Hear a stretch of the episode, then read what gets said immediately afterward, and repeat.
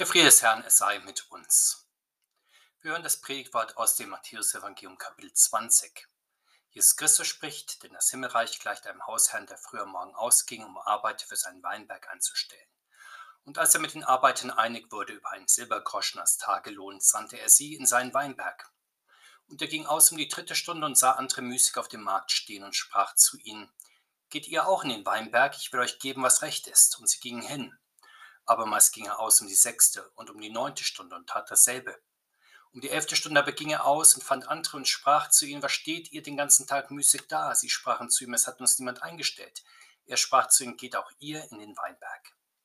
Als es nun Abend wurde, sprach der Herr des Weinbergs zu seinem Verwalter: Ruf die Arbeiter und gib ihnen den Lohn und fang an bei den Letzten bis zu den Ersten. Da kamen, die um die elfte Stunde eingestellt waren, und jeder empfing seinen Silbergroschen. Als aber die Ersten kamen, meinten sie, sie würden mehr empfangen, und auch sie empfingen ein jeder seinen Silbergroschen. Und als sie den empfingen, murrten sie gegen den Hausherrn und sprachen: Diese Letzten haben nur eine Stunde gearbeitet, doch du hast sie uns gleichgestellt, die wir des Tages Last und Hitze getragen haben. Er antwortete aber und sagte zu ihnen: Mein Freund, ich tue dir nicht Unrecht, bist du nicht mit mir einig geworden über einen Silbergroschen? Nimm, was dein ist, und geh, ich will aber diesem Letzten dasselbe geben wie dir. Oder habe ich nicht Macht zu tun, was ich will, mit dem, was mein ist? Siehst du Scheld rein, weil ich so gütig bin? So werden die Letzten die Ersten und die Ersten die Letzten sein. Der Herr segnet diese Worte an uns. Amen. Wir gehen auf die Osterzeit zu. Unsere Sonntage zählen die Tage bis Ostern herunter, so wie die Adventssonntage bis Weihnachten heraufzählen. Rund siebzig Tage sind es noch bis zum Fest. Was zwingt uns an diesem Ziel? Warum lohnt es, auf Ostern zuzugehen? Und stellt sich täglich die Frage, warum es sich lohnt, nicht nur ein Bürger, sondern auch vor allem ein Christ zu sein. Diese Frage stellt sich uns, weil wir erkennen, der Weg nach Ostern geht ja durch die Passionszeit hindurch und kostet Mühe und Opfer, Jesus Christus auf seinem Weg zur Auferstehung zu begleiten. Und schon die Jünger, die Jesus Christus begleitet haben, haben sich gefragt: Was haben wir eigentlich davon? Was trägt uns die Mühe ein, die wir auf dem Weg des Glaubens haben? Was bekommen wir als Gegenleistung dafür, dass wir nicht einfach gemütlich und bequem vor uns hinleben? Was bringt es uns, dass wir auf großen Wohlstand verzichten und darauf im Mittelpunkt des Interesses und der Öffentlichkeit zu stehen, umgeben von Macht und Anerkennung? Das fragen nicht wir uns manchmal, so haben schon die Jünger Jesu gefragt. Und auf die Frage nach dem Entgelt benennt Jesus offen und deutlich, was ihm der Glaube an ihn wert ist. Und das ist sehr viel, nicht nur ein symbolischer Betrag, nicht nur eine Aufwandspauschale, sondern voller Lohn. Ja, der Hauptgewinn wird ausgezahlt an diejenigen, die ihm folgen. Das verspricht der Herr denen, die mit ihm den Weg des Glaubens, den Weg nach Ostern gehen. Ewigen Lohn, nicht nur ein königlicher, sondern ein wahrhaft göttlicher Lohn. Aber wie denken es sich die Menschen? Wir alle kennen das Märchen vom Schlaraffenland, das Land der Träume und des unbeschwerten Lebens. Im Schlaraffenland, da ist alles ganz anders und sehr viel besser als in der normalen Welt. Und wie oft ist dieser Traum vom Schlaraffenland neu geträumt worden, etwa im Traum des Sozialismus, in dem die Mühe und Plage harter Arbeit vorüber sind, oder im Traum der vollautomatisierten Welt, in der nur noch die Roboter arbeiten. Im heutigen Evangelium erfahren wir, dass das Himmelreich mehr ist, als immer weniger bis gar nichts arbeiten müssen. Das Gleichnis von den Arbeitern im Weinberg beschreibt uns das Himmelreich als Land der Arbeit. Es ist keine Komfortzone der freizeittreibenden oder glücklichen Faultiere, sondern ein Land der Arbeitssuchenden und der Arbeitenden. Wir sehen weiter, dass der erreichbare Himmel auf Erden nicht die beste aller möglichen Welten ist, die Menschen sich selbst erschaffen, so wie mancher sich diese beste aller möglichen Welten als Freizeitresort und Südseeparadies vorstellt oder als perfekt funktionierende Gesellschaft, die durch wissenschaftlichen und technischen Fortschritt immer humaner und lebenswerter wird, oder als ideale Stufe der Menschheitsentwicklung, die durch edle Gesinnung, Philosophie, Kunst, Kultur und anderes mehr herbeigeführt wird. Daher beschreibt uns das Himmelreich so wie die Welt, wie sie ist. Da sehen zunächst zumindest, da sehen wir alle Menschen mit ihren Begabungen, Kräften und Sehnsüchten nach Glück, die auf dem Markt der Möglichkeiten warten, sich selbst sinnvoll anzubringen und einsetzen zu können. Oder die auf dem Marktplatz dieser Welt nur nach möglichst viel Glück und Lebenschancen jagen. Und dann begegnen wir dem Weinbergsbesitzer Jesus Christus. Fünfmal an diesem Tag geht er unermüdlich auf den Markt, um Menschen aus dieser Welt herauszurufen. Er ruft sie in die Kirche, in seinen Weinberg, um sie anzuheuern für die Reich Gottes Arbeit. Schon früh beginnt die Arbeit mit den Vögeln gegen sechs Uhr, für den Weinbergsbesitzer ebenso wie für die Arbeiter. Jesus Christus ist seit Anfang der Welt unterwegs und sucht die Arbeiter, die mit ihm sein Reich bauen. Zur ersten Stunde hat er das alte Gottesvolk in seine Kirche berufen. Zur dritten, sechsten und neunten Stunde die Völker der alten Welt, Griechen, Römer, Spanier, Ägypter, Äthiopier und viele andere mehr. Zur neunten Stunde hat er die west-, nord- und osteuropäischen Völker in die Kirche gesammelt. Und dann zur elften Stunde hat er seine Gemeinde auf der neuen Welt angesiedelt. Neu gepflanzt hat er sie zudem in Afrika, Asien, ja im alten Europa. Immer noch ist er damit nicht fertig, immer noch beruft er sich aus den unterschiedlichsten Völkern und Menschen Arbeiter, und die Berufungszeit wird bis zum Ende der Welt andauern. Denn die Ernte ist ja riesengroß, deshalb braucht der Herr Unmengen an Arbeiter in seinem Weinberg. Aber die Arbeit im Weinberg ist schon weit vorangeschritten, besonders in den Ländern, in denen das Wort Gottes schon lange verkündigt wird. Unermüdlich ruft der Herr hier.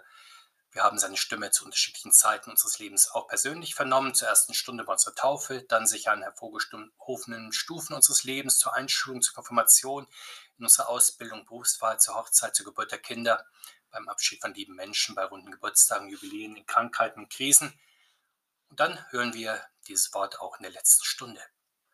Aber abgesehen von diesen besonderen Lebensstunden hören wir seine Frage: Was stehst du tatenlos da? Immer und immer wieder im Laufe auch unserer Tage. Wenn wir merken, wie unsere Stunden, Tage und Jahre verrinnen in Zerstreuung und verfliegenden Träumen, dann wiederum, wenn wir schwer beschäftigt sind im Hamsterrad unserer Pflichten und Ziele,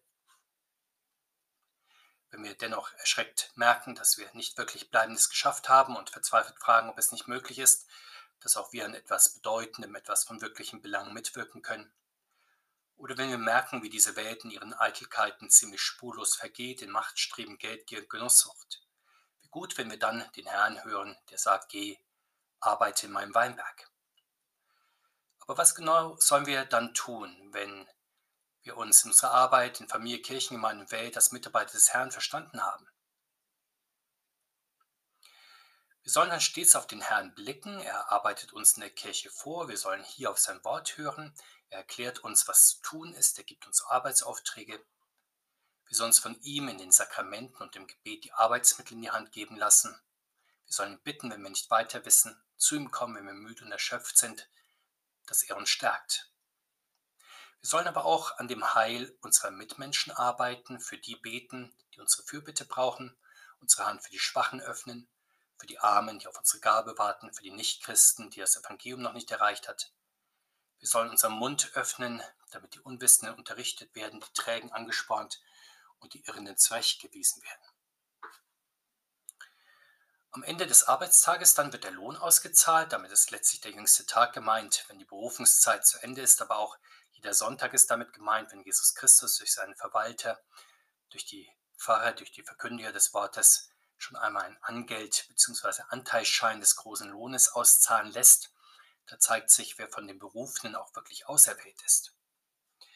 Der Herr lässt zuerst den kürzesten Arbeitern den vollen Lohn geben, da denken die Langarbeiter, sie würden mehr als den vereinbarten Tageslohn empfangen. Sie sind dann enttäuscht, ja ärgerlich, dass sie nur so viel bekommen wie die wenig Arbeiter und beschweren sich über diese Ungerechtigkeit. Doch der Herr sagt ihnen, dass sie sich nicht über seine Güte ärgern sollen, die ihnen ja auch zuteil geworden ist. Aber was ist dieser Lohn, den alle Arbeiter des Herrn in gleicher Weise bekommen, obwohl ihr Einsatz für den Herrn sehr ungleich ist? Es ist die ewige Rettung allein aus Gnade, die uns schon in dieser Zeit immer wieder zugesagt und ausgeteilt wird. Das ist die Einheitsmünze, die allen angeboten wird, die der Herr ruft. Denn es gibt nicht mehr oder weniger Rettung, es gibt nicht bessere oder schlechtere Gnade, es gibt nicht größere oder kleinere Ewigkeit. Der Herr stirbt ja für die groben und für die gerechten Sünder gleichermaßen am Kreuz. Er schenkt seine Gnade dem Säugling bei der Taufe und dem Kreis, der sich auf dem Sterbebett bekehrt. Er verheißt Rettung dem, der ein ganzes Leben lang in Buße und Glauben, Heiligung und Hoffnung sein Leben führt, aber auch dem Verbrecher am Kreuz, der ohne vorheriges Glaubensleben erst in der letzten Sekunde zum Glauben kommt. Die unermessliche Güte Gottes ist so groß also, dass er jedem Menschen nur vollen Lohn zahlen will, nicht mehr als das, aber auch nicht weniger, also völlig unverdiente Gnade in dieser Zeit und völlig unverdient ewige Rettung in der Ewigkeit. Wir können annehmen, dass darüber die Spätberufenen in höchster Freude sind, über die unermessliche und gänzlich unerwartete Güte des Herrn. Die harten Arbeiter jedoch sind unzufrieden, weil sie nicht bei ihrem Lohn bleiben, sondern auf die anderen schauen, die ihrer Meinung nach nicht so viel wie sie selbst verdient haben. Man könnte es sich einfach machen und sie als berechnend und kleinlich bezeichnen, aber das tut der Herr nicht. Er nimmt ihren Einwand ernst. Es gibt da in der Tat ein Gerechtigkeitsproblem, nicht bei Gott, sondern auf der menschlichen Ebene. Das ist nicht nur der Motivation manches Frühberufen abträglich, sondern kann auch zu gefährlicher Sorglosigkeit verleiten, wie die Geschichte und die Gegenwart der Kirche zeigen. Der Herr verweist die Unzufriedenen auf seine Güte. Sie waren doch die ganze Zeit mit dem versprochenen Lohn zufrieden. Es war doch für sie klar, dass sie um Gnadenlohn im Weinberg des Herrn arbeiten. Nur jetzt, als sie die Güte des Herrn gegenüber den Müßiggängern sehen, da führt sie der Neid. Nicht, dass ihnen etwas für sich selber fehlen würde. Sie hatten ja im Grunde die ganze Zeit sich an der Gnade des Herrn genügen lassen, sondern jetzt, weil sie auf die anderen schauen, da wird der Neid in ihnen groß und darüber droht ihnen das verloren zu gehen, was sie eigentlich schon sicher haben, die ebenso große Liebe des Herrn zu ihnen.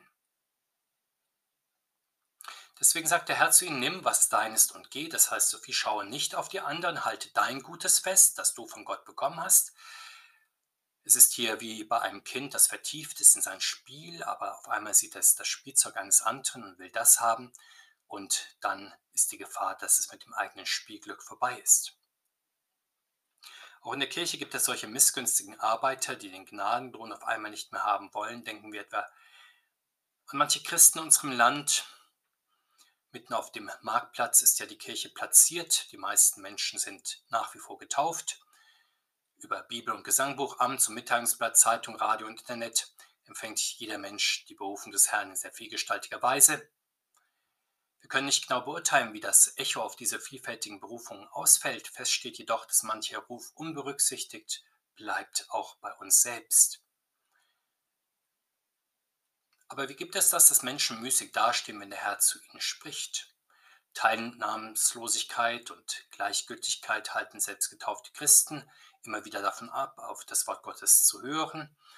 Wie viele Menschen haben leider nur Desinteresse übrig für Gott, die Kirche, den Gottesdienst, das Wort Gottes im Alltag und manches mehr. Wie sieht es dagegen aus mit den treuen Arbeitern im Weinberg Gottes? Wie viel besser steht es doch um sie, weil sie ihre Berufung ernst nehmen und nachher leben? Allerdings, gerade sie sind dann in der Gefahr, dass sie sich am Ende des Tages mit dem Gnadenlohn, den sie bekommen, nicht zufrieden geben. Es kann sein, dass sie dann anfangen zusammenzurechnen und auch Gott in Rechnung stellen, was er für sie tun soll. Als würden sie für ihre Glaubenswerke bei Gott Ansprüche auf ihre Rettung erworben haben, Ansprüche, auf die sie dann pochen und die sie einklagen können, gerade wenn sie auf die anderen schauen, die ihrer Meinung nach vielleicht völlig unberechtigt gerettet worden sind. Und über diesem Hin- und Herrechnen dann kann ihnen die Dankbarkeit entschwinden über Gottes Güte, über seinen unverdienten Lohn. Es kommt also auf uns an, dass wir in der Gnade des Herrn bleiben, uns durch sie rufen lassen, sie fröhlich und dankbar festhalten, aus ihr heraus Mitarbeiter des Herrn sind und dabei nicht nachlassen, liebe Gotteskinder zu sein, um dann am Ende auch vollen Lohn zu empfangen, den königlichen Lohn, den er uns versprochen hat. Das ist der Lohn macht, das ist der Lohn der Großmacht, was an uns klein ist, der uns Sünder gerecht macht, uns Sterbliche verherrlicht, uns Gottlose in die Gottesgemeinschaft hineinstellt, uns allerletzte auf die Plätze in Gottes Thronrat und an seiner himmlischen Tafel setzt. Dafür sei ihm Lob, Preis und Dank heute und alle Tage und in Ewigkeit. Amen.